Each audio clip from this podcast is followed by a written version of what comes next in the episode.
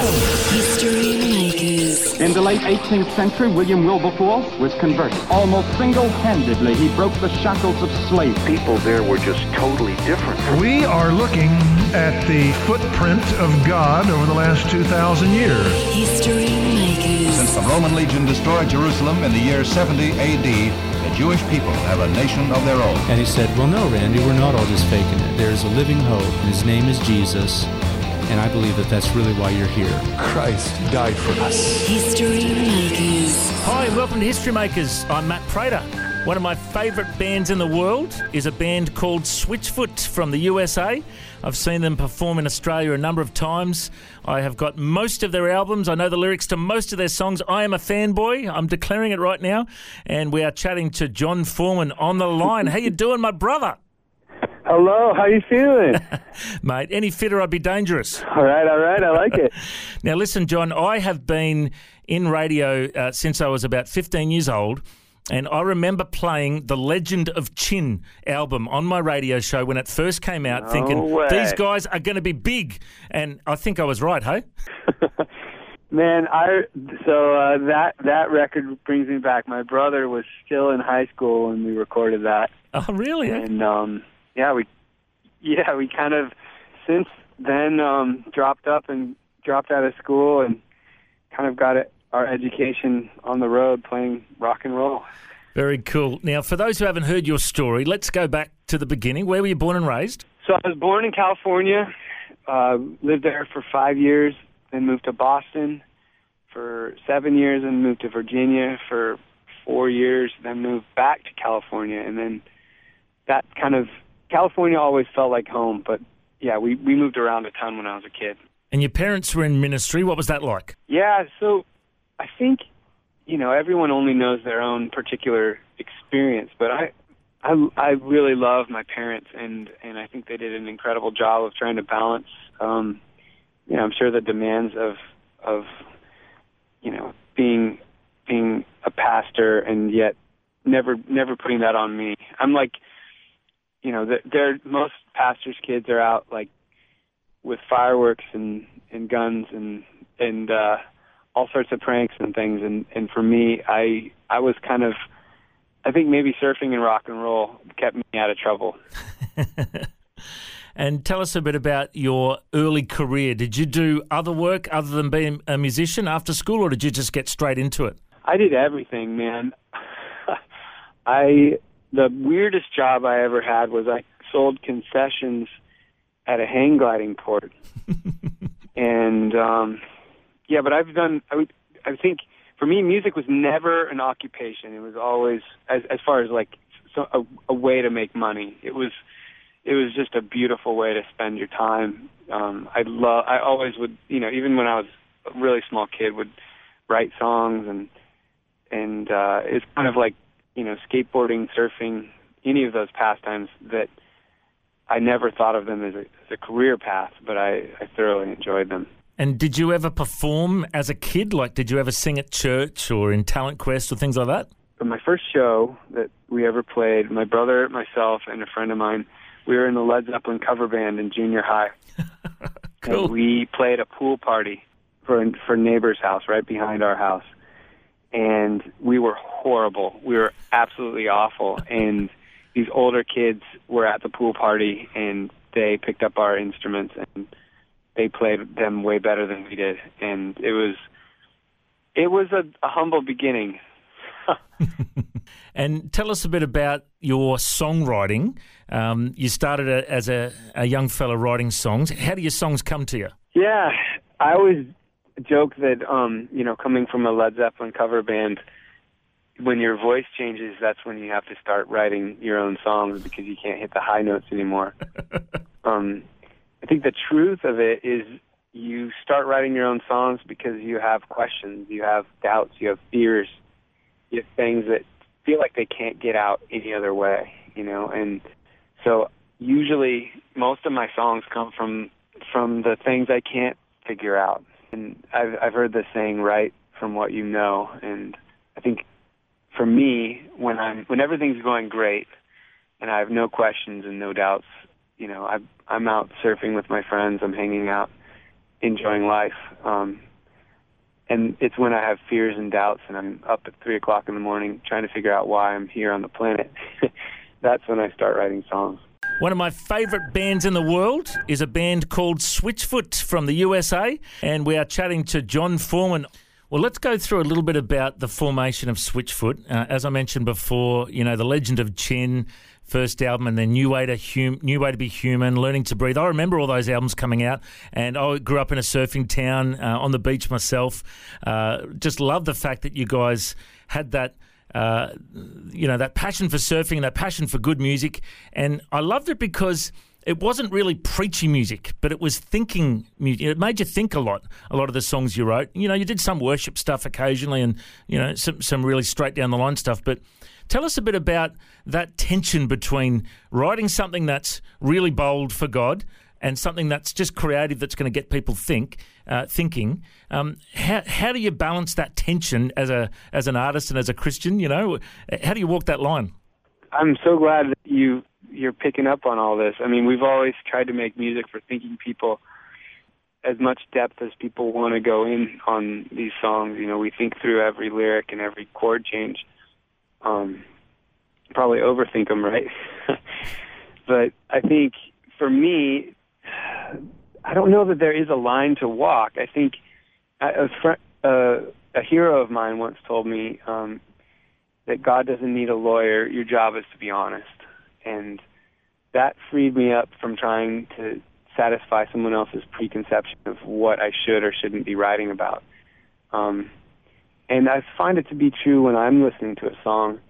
If if I believe the singer, um, if if if you're telling me a story that's true and honest, I'm all ears. You know, um, whatever our differences might be, I want to hear your honest song, and I I guess I just expect the same for other people. And my job is to be honest and to tell the truth. Certainly, you know, as a believer, my doubts and and beliefs are going to play a huge part in it, but um, it's it's more about what is the thing that, that you ha- just have to say. Um, I don't know if it's a Dolly Parton quote or not, but if you ain't crying, why are you singing it? That's kind of the motto that we have for most of our most of our songs.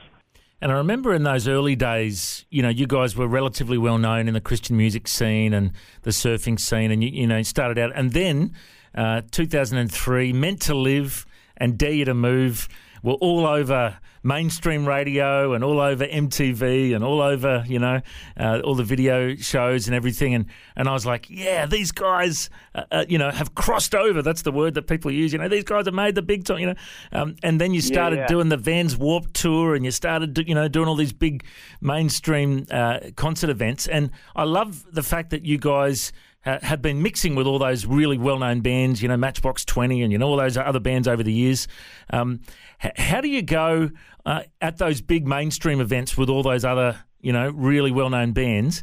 Um, how do you go connecting with the other artists? Is, is that uh, something you love doing?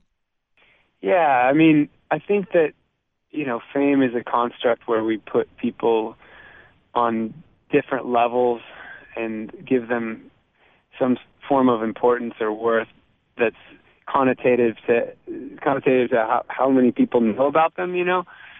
But underneath all of those illusions, really, you've got all of us just, you know, we're just kids that that have questions and doubts and fears and insecurities and hopes and dreams and, um, you know, I I think for me, I I think my my favorite moments are the the moments where none of those veneers are on the table, you know, where the masks are off.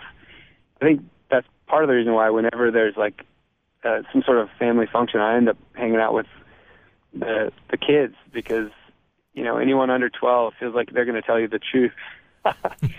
so you know, I think for me, um, I try and treat everyone with that kind of respect. You know, And you know, I, I've really been impacted by a number of your songs over the years. I love the song "Mess of Me." Um, I love the song "Afterlife." You know, you, you you're asking those big questions in there. You know, we meant to live for so much more. You know, I, I don't want I want to live. Uh, now, not just for the afterlife, you know. Uh, you know, I, I love the fact that you're asking all these big questions. One of the songs that really got me thinking uh, early on in my faith was a song called "The Shadow Proves the Sunshine." Um, just tell us a bit about the heart behind that song because it's a brilliant concept. Yeah, so that song was born from a trip to the southern hemisphere over in South Africa. Uh, you know, Australia, the United States, um, a lot of the world, we have kind of these these strange realities where where things are pretty good and and um, you you visit. I mean, for us, even just going south of the border into into Mexico, and and you're reminded of a planet that that um, where a lot of people don't have enough food to eat. That that life is pretty bleak, and you would think that going to South Africa that that you would see less joy, that you would see, you know, in the poverty, in the in the places where um, people need the most, you'd you'd expect to see uh, an absence of joy. And if anything, the opposite was true. You know, I found these kids um, with next to nothing, with an abundance of joy, and I I realized I was the the debtor to them. I was the one who had money, but but not meaning. And um, so that song was was born out of that trip. Um, the shadow proves the sunshine. That that even in these areas of our lives that feel like like um, we're yearning for light, even that longing is is evidence of of the light that, that, that we need. One of my favourite bands in the world is a band called Switchfoot from the USA, and we are chatting to Jon Foreman. Tell us a bit about this new project, uh, Native Tongue. You, you, had a bit of a break, and then you came back. To tell us uh, why you uh, you felt the need to have a bit of a break after all these years. After our tenth record, we we just kind of wanted to stop and take a breath, and not knowing what the future looked like you know, um, kind of disband and just kind of see see what was in store, you know, with with anything else. We spent time with our families and we just unplugged. And it was very ironic. Um, during that season, it felt like instead of chasing songs, the songs would chase us. You know, um, these songs would just fall into our lap, like we were drawn back to the studio, back to each other to record these things. Um, it felt like this. I don't know. There's just really beautiful, natural progression where there was no no reason for us to be in the studio. We we we were hesitant to even call it an album, but we we couldn't wait to record these songs, you know. And it was driven by joy, and that's kind of where these songs came from. Was just the joy of of being together, the joy of of playing music together. Um, the the concept of the record is born out of the current climate that we're in, where it feels like the only language that's afforded to us is the language of our differences, the language of conflict, of fear, of of hatred. And I want to remind all of us to rewind the clock back to the origin, um, the Word Himself speaking all of this into existence. That love is our native tongue. Love Himself is is why we're here. And you know what? I know that you guys don't just talk the talk; you you walk the walk. I mean, lo- love isn't just saying the right thing; it's actually doing the right thing. It's you know, love is in action, isn't it? You know, and I know that you guys, as a band, have been very passionate about uh, great charities like uh, To Write Love on Her Arms and Habitat for Humanity. How important is it that you guys uh, actually uh, support these charities and, and have a cause attached to you as a band? Yeah, I think if you're going to sing songs about hope, you have to find a way to live that out in a million ways. So for us, actually, we were flying home from Australia after one tour. I think it was like 13 years ago, and we we said, you know, everyone keeps calling us a Christian band. Um, what's the best way to live that out? How do we live that out?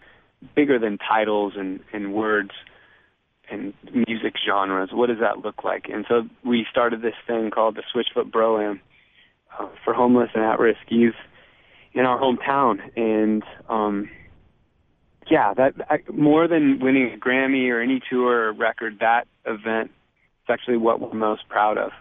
it is our favorite day of the year, and um, the community has raised almost two million dollars for for kids. You know, and I feel like those those are um, bigger than the music. That feels like um, a legacy that that we're prouder of than any song. Yeah, it's so great, uh, the, the Bro-Am and all the stuff that you guys do with the other charities you work with as well. And uh, before we go, I'm just curious to know about social media with you guys. Like things have changed so much over the years. Everyone's now on social media. And um, is it a great way for you guys to connect with your fans and, and share your message? Yeah, I mean, like any tool or instrument, it's it's got a it's got a blade that cuts both ways, right? Where it's um it's got its pros and cons. I love the fact that with a few um in a, in a few minutes I can communicate with hundreds of thousands of people around the world.